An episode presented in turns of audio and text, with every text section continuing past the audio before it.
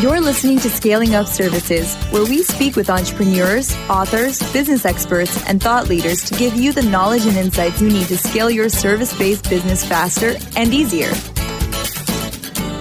And now, here is your host, business coach Bruce Eckfeldt. Are you a CEO looking to scale your company faster and easier? Check out Thrive Roundtable. Thrive combines a moderated peer group mastermind expert one on one coaching, access to proven growth tools, and a 24 7 support community. Created by Inc. award winning CEO and certified scaling up business coach Bruce Eckfeldt, Thrive will help you grow your business more quickly and with less drama. For details on the program, visit eckfeldt.com slash thrive. That's E-C-K-F-E-L-D-T dot com slash thrive. Welcome, everyone. This is Scaling Up Services. I'm Bruce Eckfeldt. I'm your host. And our guest today is Jonathan Keyser. He is founder of Keyser, uh, which is a real estate company. He's also an author. He's founder of the Keyser Institute, which helps businesses adopt a service, selfless service approach to doing business. I'm excited to speak with him. It's great stuff. Anyone in the service business or, or running service businesses, we're going to have some key insights for how you can think differently about how you set up your culture, how you set up your customer service approach. So, with that, Jonathan, welcome to the program. Thanks for inviting me. So, why don't we talk about background? Uh, you're doing a lot of work. You've got the book. You've got a lot of content out there. How did it all start? I mean, you were you were in real estate originally. What was this story? How did this come about? Tell us where it began. Sure. So I had an interesting upbringing, unlike most of your audience. I was actually raised overseas as a Christian missionary kid. And so from a very early age, all my parents did was try to help people. Yeah. So everywhere I went, they were they were serving and giving. And we were in Papua New Guinea. And when I came back from Papua New Guinea, I had this realization that I was poor. And that was the first time that I'd really sensed that because overseas, everyone was kind of at the same level. Yeah. And so I decided at that young early age of, of 11 that I was, I did not like being poor and I wanted to be rich. yeah. I said, I want all the stuff the other kids have. So I got into commercial real estate because a buddy of mine said I could make a lot of money and I didn't really have much direction other than I wanted to make a lot of money. And as I got into commercial real estate brokerage, I realized really quickly, wow, this is a ruthless, cutthroat, yeah. take no prisoners industry, right? Which and I didn't really know that going in. I just want I just wanted to make money. So but as I got in, I realized that and all the people around me that were super successful were doing business this way. And so I became ruthless because that's what I thought it took and that's that's what I thought was the path to the prize. But I was yeah. miserable. I was yeah. misaligned with my core values and I hated who I was becoming, but I felt trapped because I didn't know any other way to do it. And then 15 years ago, I go to this industry conference and this guy gets up and he starts talking about something that I'd never heard of before. starts talking about succeeding by helping others succeed. And I'm sitting there in the back of the room, and, and uh, it sounds like my parents are speaking, and, I, and, I'm, and I'm watching him, and I'm thinking, this guy is so full of shit. Like, yeah. there's no way this is really true. And I go up to him afterwards, and I go, hey, is this really true? Is this really work? And he said, yeah. And I said, well, how does it work? And he likened it to hunting versus farming. And he said, hmm. most people in a service industry, and I know most of the listeners are in service industries of some kind. Yeah. Most people in service industries get up every morning and they go hunt, right? And they go, yeah. they go, they go do what hunting is, and they skin it, eat it next. Yeah. He goes, what I'm describing is more like farming like developing hmm. relationships, nurturing them over time, and over time they yield fruit. And so, like for me, I have a I'm based in Arizona, and even though we do work globally with companies, but I uh, I have a citrus tree in my in my backyard, a lemon tree. Uh-huh. And when it was little, the thing was I thought it was dead half the year, and I was pounding these little Home Depot stakes into the ground to give them nutrients, and I was protecting it, had a net around it, and watering it literally didn't yield fruit for years. But today, now that it's grown big and strong, you know, I have I can't give the lemons away fast yeah, enough. Exactly. It's almost it's almost a nuisance. And yeah. so that that was kind of what he likened it to. And I said, Well, if this is really true, how come no one else is doing it? He said, Because it takes too long. And I said, Well, what does that mean? He said, Well, to go from your current ruthless state of mind and to actually develop a selfless way of doing business, it'll take you about five years. And I was like, five years? Yeah, and okay, now I get why nobody else is doing it. And I, but he goes, but at the end of that, after five years, you'll have created such a level of relationships in whatever market, community, industry you're in, the referrals will just come your way without you having to ask for them. And I mm-hmm. was moved and inspired. And I said, wow, I didn't even know that this was possible. And it really resonated with me at a deep level because of how I was raised. And so I came back to Arizona 15 years ago, tore my business plan up, and I just got involved in the community and started helping everybody that would that would listen to me. And I just kept asking everybody the same question: How can I help you? What do you need? How can I help you? And I was helping people find jobs. I was helping people's kids get internships. I was connecting people. I was helping people find doctors. I was doing business development for other people. And over time, over five years, just like he predicted, one, I did go broke in the process, and everybody thought I was crazy. Mm-hmm. You know, I went from national rookie of the year to you know laughing stock in my company but after five years, just like he'd predicted, I started having success. And then it just took off. And all the people that I had helped, not all of them, but a lot of the people yeah. that I'd helped started helping me back. And that gave me more to help other people with. And it just turned into this amazing collaboration within the community. And in 2012, I had an epiphany, Bruce, where I said, where I realized in a moment that what I was up to was bigger than me and that it had the opportunity to actually change not only the commercial real estate industry, but business as a whole, right? The service business of being very me, me, me centric, mm-hmm. that if you focused on others, it actually, you got your cake and eat it too. So I left my old firm because I was having trouble scaling a selfless culture within a non selfless organization. Mm-hmm. And today we've built the largest firm of our kind in Arizona, doing, you know, help representing companies globally with their real estate needs. And we're one of the Inc. 5000 fastest growing companies looking to expand nationally and put offices in all major markets. And it's all driven by this philosophy of success through service. So that's why I love your podcast, by the way, because all these tips on how leaders yeah. can scale you know, to me, the most fundamental business principle of all time, the greatest business principle of all time to me is selfless service because I believe that the more you give, the more you receive, and that you can't outgive the universe. So, whatever community that that your listeners are in, if their focus is how can I best serve those in front of me, mm-hmm. I think that is the most long term sustainable way to succeed. Yeah, yeah, yeah. So, and, and I think you're talking about more. I mean, I, I certainly run across a lot of uh, kind of advice or you know philosophies that you know you need to be kind of customer centric or you need to be you know put the customer first or customer driven and in your strategies and stuff. But my sense is you're you're you're talking about this at a couple of orders of magnitudes, like deeper. Um, yeah, you know, and and I, the other thing I would say, I think you uh, you brought up this point of that it's not if you're going to scale a business, particularly service based businesses, you know, it's more than just a strategy. It's more than just a process. It is it is really a mindset. Like you need to change your mindset if you're going to go from you know a couple of million in revenue to a couple hundred million in revenue. I mean, that journey requires more than just tact, you know, tactical changes, like you really need to change your fundamental how you perceive things, how you approach things. So talk to us about the, this transformation or, or the the change you need to make as a leader to really adopt this mindset or this this approach. What what is really involved? That's a great question, Bruce. So one of the reasons I wrote my book, You Don't Have to Be Ruthless to Win, is because where I believe there's a huge gap between kind of the awareness, kind of like you were just mm-hmm. describing, mm-hmm. and actually implementing it. Right? It's yeah. the the hardest part about selfless service is you actually have to become selfless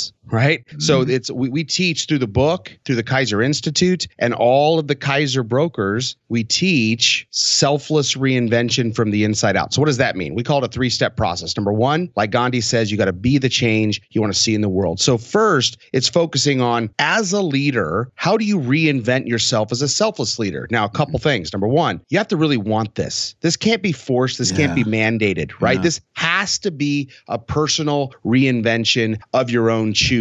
So that's the first really big hurdle is there's a lot of people listening who may kind of on the surface think that they might want to do this, but you actually have to be willing to go all in and do this. That's that's point number 1. Point number 2 is in doing so, you have to actually live the things that you want the people in your organization to live. I think that's one of the hardest part about real true good leadership is accountability. And so I think a lot of a lot of the hurdles for people in embracing this methodology is they want others to do it, but they don't actually want to have to be the ones accountable to do it. Yeah. So, as a leader, if you really want to reinvent yourself as a leader and your organization as a leader, it starts with you. A fish rots from the head, right? And so yeah. it starts at the top. So, reinvention from the inside out as a business leader or owner, right? And then creating a company culture around it. That's the next level. Level two, create the company culture around selfless service. And again, in the book, I try to say why why are more people not living this way? Why is it such a anomaly Mhm. in today's world when we already know how to do it and we do it in our lives. And I believe it's because nobody knows how. There's no clear roadmap out there. It's just conceptual. It's just Yeah. it's just talking headish. Yeah. And so so in the book and through the Keyser Institute, right, we teach everything that we've learned over the years because I'm not a talking head. I'm in the trenches. I'm in arguably one of the most ruthless cutthroat industries in the world, kicking butt and taking names but by doing it by loving and serving other people. And so, you know, I'm here to show you that this is indeed possible. And it's not just some psychology, it's not just some cute thing. This is real. And I believe that those companies and those leaders that do not embrace that will quickly become the dinosaurs of tomorrow because 70% of millennials coming up, brand new study, 70% of millennials coming up require selfless leadership for any organization they're going to go to work for. So if you want to appeal to 7 out of 10 of your future workforce and that's what, you know, scaling a business is all about, you better be prepared to be a selfless leader and you better be prepared to hire selfless leaders. Yeah. And then the third level of reinvention is how you deal with your clients, your partners, your stakeholders, right? The community at large. A lot of people think, hey, you can just do this within your own organization, and then outside your organization, you can be ruthless. And our and our mindset is no, no, no. You have to be it throughout. You have to be it even with the people that are normally in a position where you'd want to aggressively, you know, treat them under the old model. You want them as your partners going forward because everybody collectively makes the good better. Yeah, yeah. So how do I know if I'm if I'm if I'm thinking about this myself, or if I'm thinking about this with uh, you know a client or someone I'm working with? How do I know if if they have the capacity, the aptitude, the the mindset, the core values to really take on this approach? I mean, what are some of the indicators or the the tells that you look for when working with folks in terms of who's going to adopt this easily, who's going to struggle with it, and who maybe can't do it at all? Yeah, Bruce, you asked good questions. So here's all I can speak for is what my experience is. I'm not an organizational development expert, although I feel like I've kind of got a Mhm. PhD in it since Yeah. since launching this company. But here's what we do: we make our messaging. Like, look, I'm a commercial real estate broker, right? I have a commercial real estate firm that represents tenants and occupiers of space all around the world. We kick ass and take names. We save tons of money for our clients, and we actually provide them with a relationship that they've never had before with their commercial real estate broker, right? This idea of you can trust your commercial real estate broker. He's really or she's really on your side. They're really in it for you. And my top three favorite people in the world are my commercial real estate broker is laughable. So so here I am Mhm. In a ruthless, hard nosed industry as a commercial real estate broker, but I'm not talking about commercial real estate. I'm talking about selfless service. And so to me, why I do that is number one, because it's authentic for me. But number two is I'm looking for people that that message resonates with. So my book Mhm. doesn't say how to negotiate a better commercial real estate lease, Yeah. although I could certainly have written that book, Mhm. right? My book says you don't have to be ruthless to win. I'm looking for 5,000 commercial reals. How do I scale, right? This is on a scaling up services podcast. Yeah. I'm scaling up by looking to put my message so clearly out in the world through the book, then hit number one on Wall Street Journal and TV interviews and amazing podcasts like yours to attract, to bring awareness to what I'm doing and attract those people. So the first step is if you're trying to sound like all your competition, you're not going to be able to attract the people because you're not different enough. Your messaging isn't distinct enough. So for us, that's all of our messaging. Number two, one of the benefits of having a book, and I'm not suggesting that everybody needs to go write a book, but some sort of document that lays out what the vivid vision for the organization is. My buddy Cameron Herold Oh, likes yeah. to talk about, right? He's been on So- the program too. yeah. So I love Cameron. So if you don't have a clear, vivid vision for people, then they don't know what they're able to live into. And so for me, having either that eight page document as a vivid vision or a book or something in between or anything like that, when you expose people to it, it becomes a self screening process, Yeah. right? That they go, hmm, well, you know what? This is probably not for me. You guys say the word love a little bit too much for me. That's a perfect self screening. Exactly. Now, and then we have tools and we have technology and we use predictive index and we have value assessments and and we have the whole team interview everyone. You know, so we're real careful about it, but at the end of the day, there are going to be people that sneak through that are not aligned. We Mhm. got to get rid of those fast, but the more that we can put our message out to the world, the more you attract the kind of people. I can't tell you how many times we just hired this amazing capital markets guy who is world class and he moved to Arizona, quit his job, moved to Arizona and only interviewed with us because he heard about my book, read it, and said, This is the company I want to work for. So you can kind of see by people's actions and how they talk about it. The last comment on that yeah. is we ask everybody, What's your why Keyser? You know, if you ask anybody in my office, what's your why Keyser? Why are you with Keyser? Why, why, why do you believe in this firm? Yeah, I mean, it, it brings me to tears when I read these things. Like, I finally, for the first time in my 30 year career, found a place where I feel safe, where people aren't stealing my leads and stabbing me in the back, where we actually collaborate, we actually help each other, right? And so if you, if somebody's why Keyser, like, why are you interested in Keyser, is kind of like, well, I, you know, you guys are up and coming firm and you, you're really successful, you can kind of screen them that way as well. Yeah. But another, so a couple things. One, uh, I like the whole kind of taking a counter countercultural approach to it. Is that be, being the being the kind of radical uh, company inside the market, you know, has huge amounts of advantages. I mean, we're, we're always talking strategically. We're always talking about how do you stand out? How do you be different? How do you create a totally. defensible space? And and you're doing that perfectly inside this this market, which is known for ruthlessness. Actually, kind of taking a, a love approach to it is a great way to actually create a differentiation strategy. But also, I like the the fact that you're dealing in a market which I think there's several different industries have this challenge around, which is the uh, your customer or the people that you do business with only need you once every seven years or 10 years or you know and so you don't have this well i get a customer i do business with them and i can keep them around. I can you know every couple months they're going to call me they're going to need another one they're, you know i can build an ongoing relationship. Like once you place somebody like it's going to be another cycle another seven years for them to then need a new place. So you have to figure out some other way of keeping in touch with them. And if you start sending them content like you start writing a blog and you sending a newsletter every month talking about you know all the ins and outs of commercial real estate well they don't care and they're not going to care for another seven years. So yep. basing the relationship basing the ongoing relationship on something other than the service is a really great strategy. I've seen a couple of companies try to do this but i i see just from a engagement strategy i see why this can be so effective. Tell me a little bit more about how like what are some of the challenges that have come up for you as implemented that? Because i can see i can see strategically the idea but i can see tactically it's going to be really hard.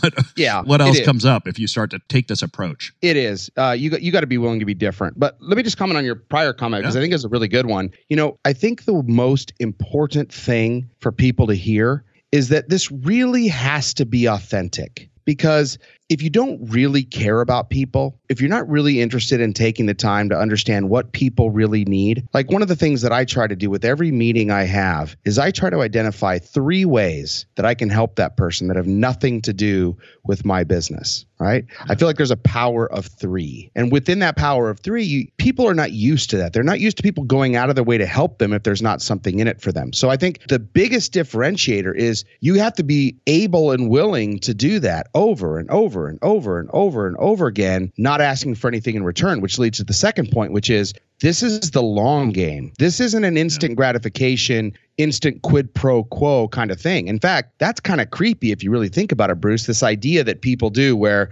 they act like they're giving you something. I see it in networking events all oh, the yeah. time. They act like they're giving you a referral, but they're really just testing you to see if you're going to give them something back. And the, the one they were offering you probably wasn't that good, anyways. Yeah. But they want to see if they're able to trigger your mechanism to give them one, and that's all they're thinking about. So when you think about long sales cycle and, and, and long in between times, you know, for us, I think that's actually the lazy approach that most brokers take. I think it's a shame. You know, there's all kinds of ways that we can be serving our clients in the middle. Let me give you one example. Clients that are in lease space they get operating expense reconciliations from their landlords every year, usually comes in the first quarter or, or the beginning of the second quarter. That tells them how much the operating expenses have gone up or down over the last year. And the tenants have no way of knowing how to audit these things or look at these things. And so for our clients, every year we say, hey, it's about that time. When you get it, send it to us and we'll review it for you. And we come back and we say, hey, we think you're getting gouged here. They're saying toilet paper went up 400%. Probably not. Let's look into this, right? and so it's it's things like that where where we're always looking for ways to add value to them as well as we like to understand from them what what is it that they're looking for in their business right? So how do we help their business itself not just help them find space which is what our, our business is? So we're mm-hmm. helping them get connected into local business community. We're helping them when they look at new initiatives. How, how can we help them get help with those initiatives through through relationships that we may have or connections we may, may be able to make. So mm-hmm. I think it's this idea of these are relationships. These are people I care about. These are people that I send text to. Now, here's the fundamental question. I think this is the biggest hurdle for most people. Okay, so conceptually, Jonathan, it makes sense. I help people. That builds trust. They want to hire me, and they're loyal. Got it okay, but like everybody needs help and there's unlimited needs. We're just going to ask this question.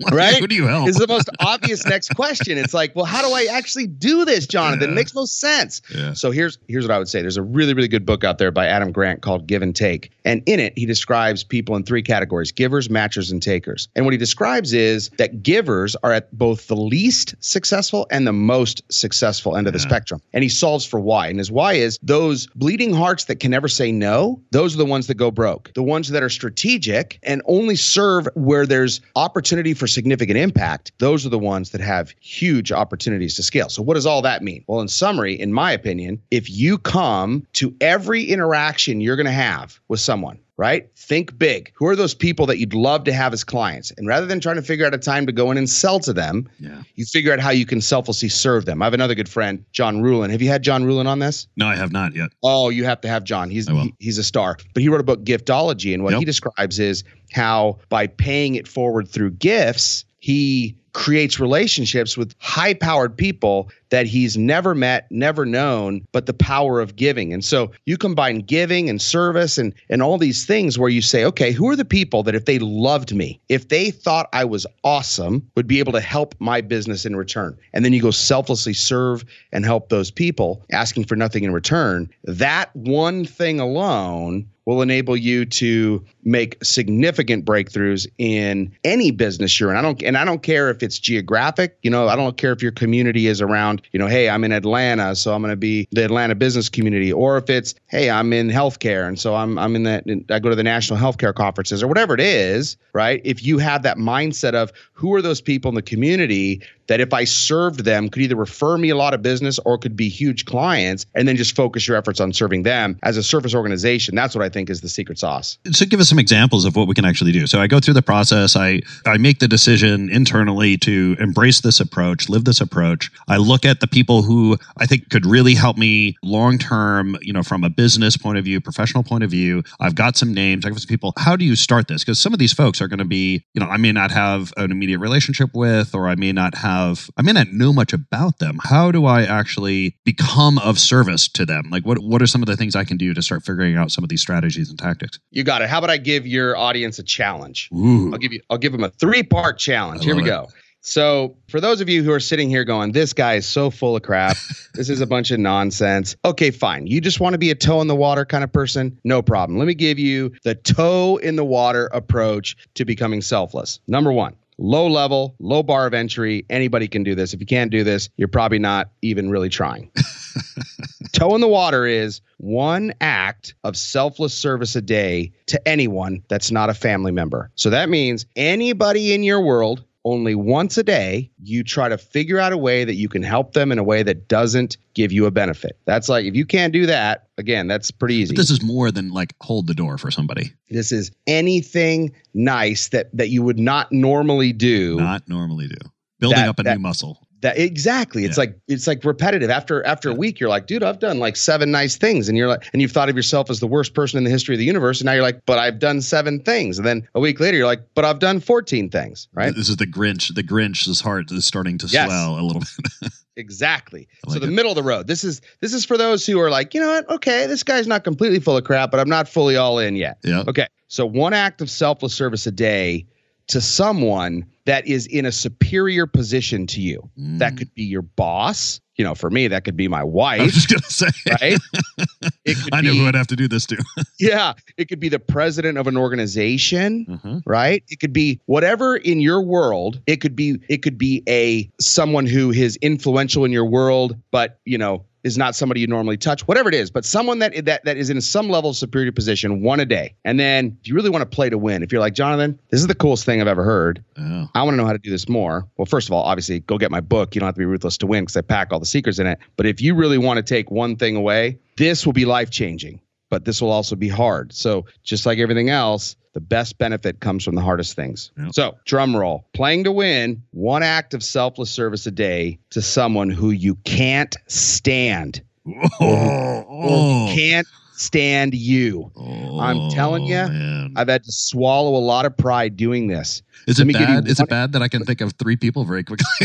yeah yeah trust me this is like the crazy part about this is this is magic because Yeah. This is some of my best relationships today used to be my biggest enemies. Some of my my most lucrative clients i used to not like and they used to not like me. And i have mm-hmm. lots of examples but let me just let me just give you one quick example on the personal side which is when I had my epiphany, so what part of what I write about write about in my book is not only was I transitioning to a new way of doing business, but I realized halfway through it, that five year period, that part of why it was taking me so long, and the reason why he had said it would take that long is because I didn't understand the kind of heart change Yeah. that it was going to take for me to do this. And so once I had that epiphany and I realized, okay, I'm just going to fall in love with service, one of the first things that I did was I look around and say, where have I left, you know, trails of dead bodies in my wake? Mhm. And one place that was very easy to find, I mean, I had lots of people in business that I just called up and said, Hey, hey, I'm sorry for being a dick. You know, I, I, I treated you poorly and and I shouldn't have done that. And I just want you to know I, I see the world differently now and and I just want to I just want to apologize. And then I'd like literally look for ways to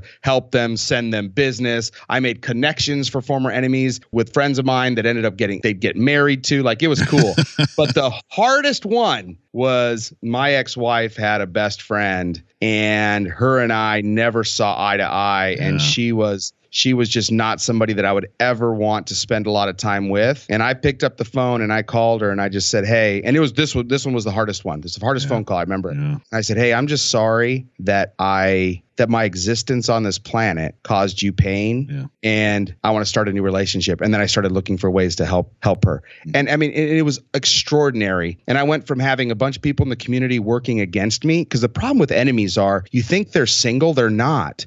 Those people have a massive wake, and the more successful they are, the worse that wake gets. Mhm. And so, if you have a bunch of people out there trying to undermine everything you're doing, talking trash about you, that makes it very hard to succeed if that if that group grows, and that group tends to grow unless you nip it in the bud. So, being of service, figuring out ways you can help those, you don't have to apologize. That's that's next level. That that that, that can be like the expert, you know, level, but but at least figure out ways to help them, and I think you'll be extraordinarily surprised at how much that moves the needle. And Yeah. so, the ultimate ultimate is that's my three part challenge. But the ultimate like lifestyle is everywhere you go, try to find three ways that you can help every person you interact with. Now, you're not always going to have enough time. You know, you're not always going to be, but if your mindset is always, how can I help the person in front of me? You're going to be amazed at how much opportunity you create for yourself in the world. Yeah. Well, and the other thing I, I think about that last challenge in terms of, you know, finding someone who, who you can't stand or who can't stand you, you know, not, not to get too woo woo on this, but I think, yes, there's the, there's the impact that they have on, on your network and the community.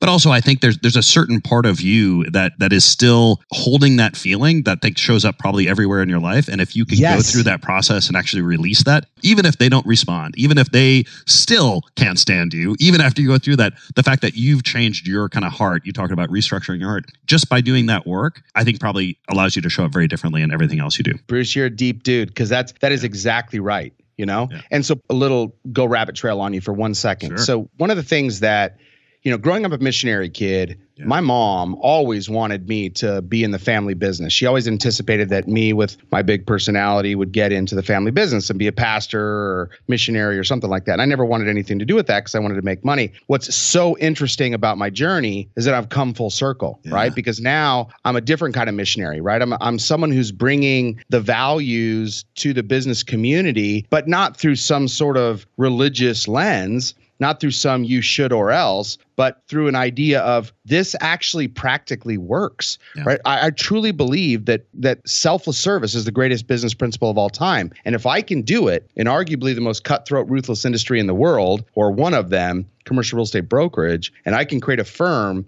that loves people, serves people, that people keep flocking to, that clients love. If that's possible in an industry like ours, it's possible anywhere. So, this message in my book, You Don't Have to Be Ruthless to Win, is not to commercial real estate brokers, although I do want to save 5,000 commercial real estate brokers globally. Mhm. This message is to business leaders to say, look, if I can do it, and I used to be that ruthless dude myself, you can do it too here's how, and here's how it affects your bottom line positively. So if you your very first question at the beginning was, Jonathan, what would be your advice on how to scale up? To me, the best way to scale an organization is to become a servant leader, build an organization that's built around selflessness and values and doing the right thing, and then interact with your community that way. And if you do that and you do that consistently, I think your success is guaranteed. But it's the long game, not Yeah, the short yeah. game.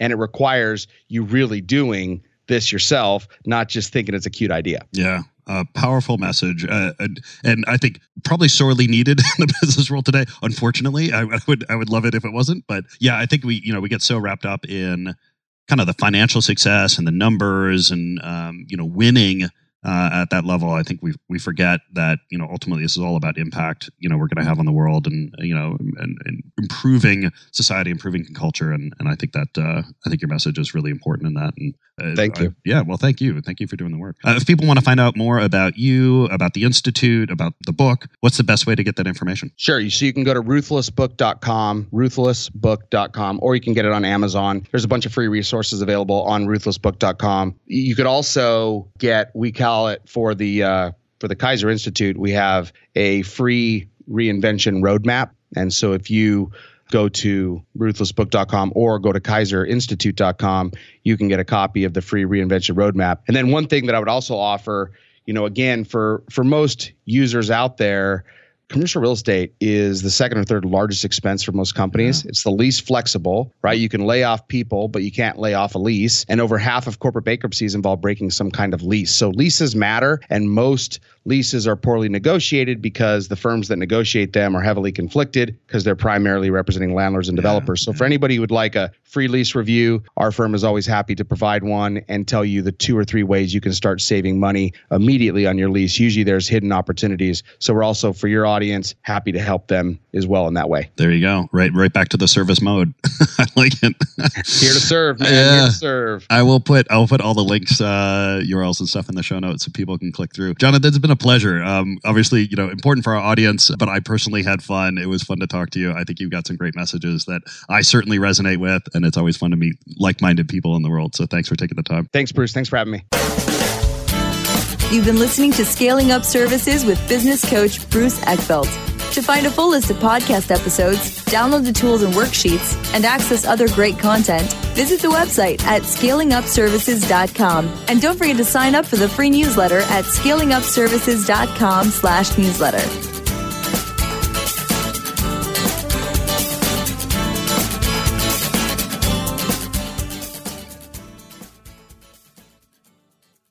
This podcast is a part of the C Suite Radio Network.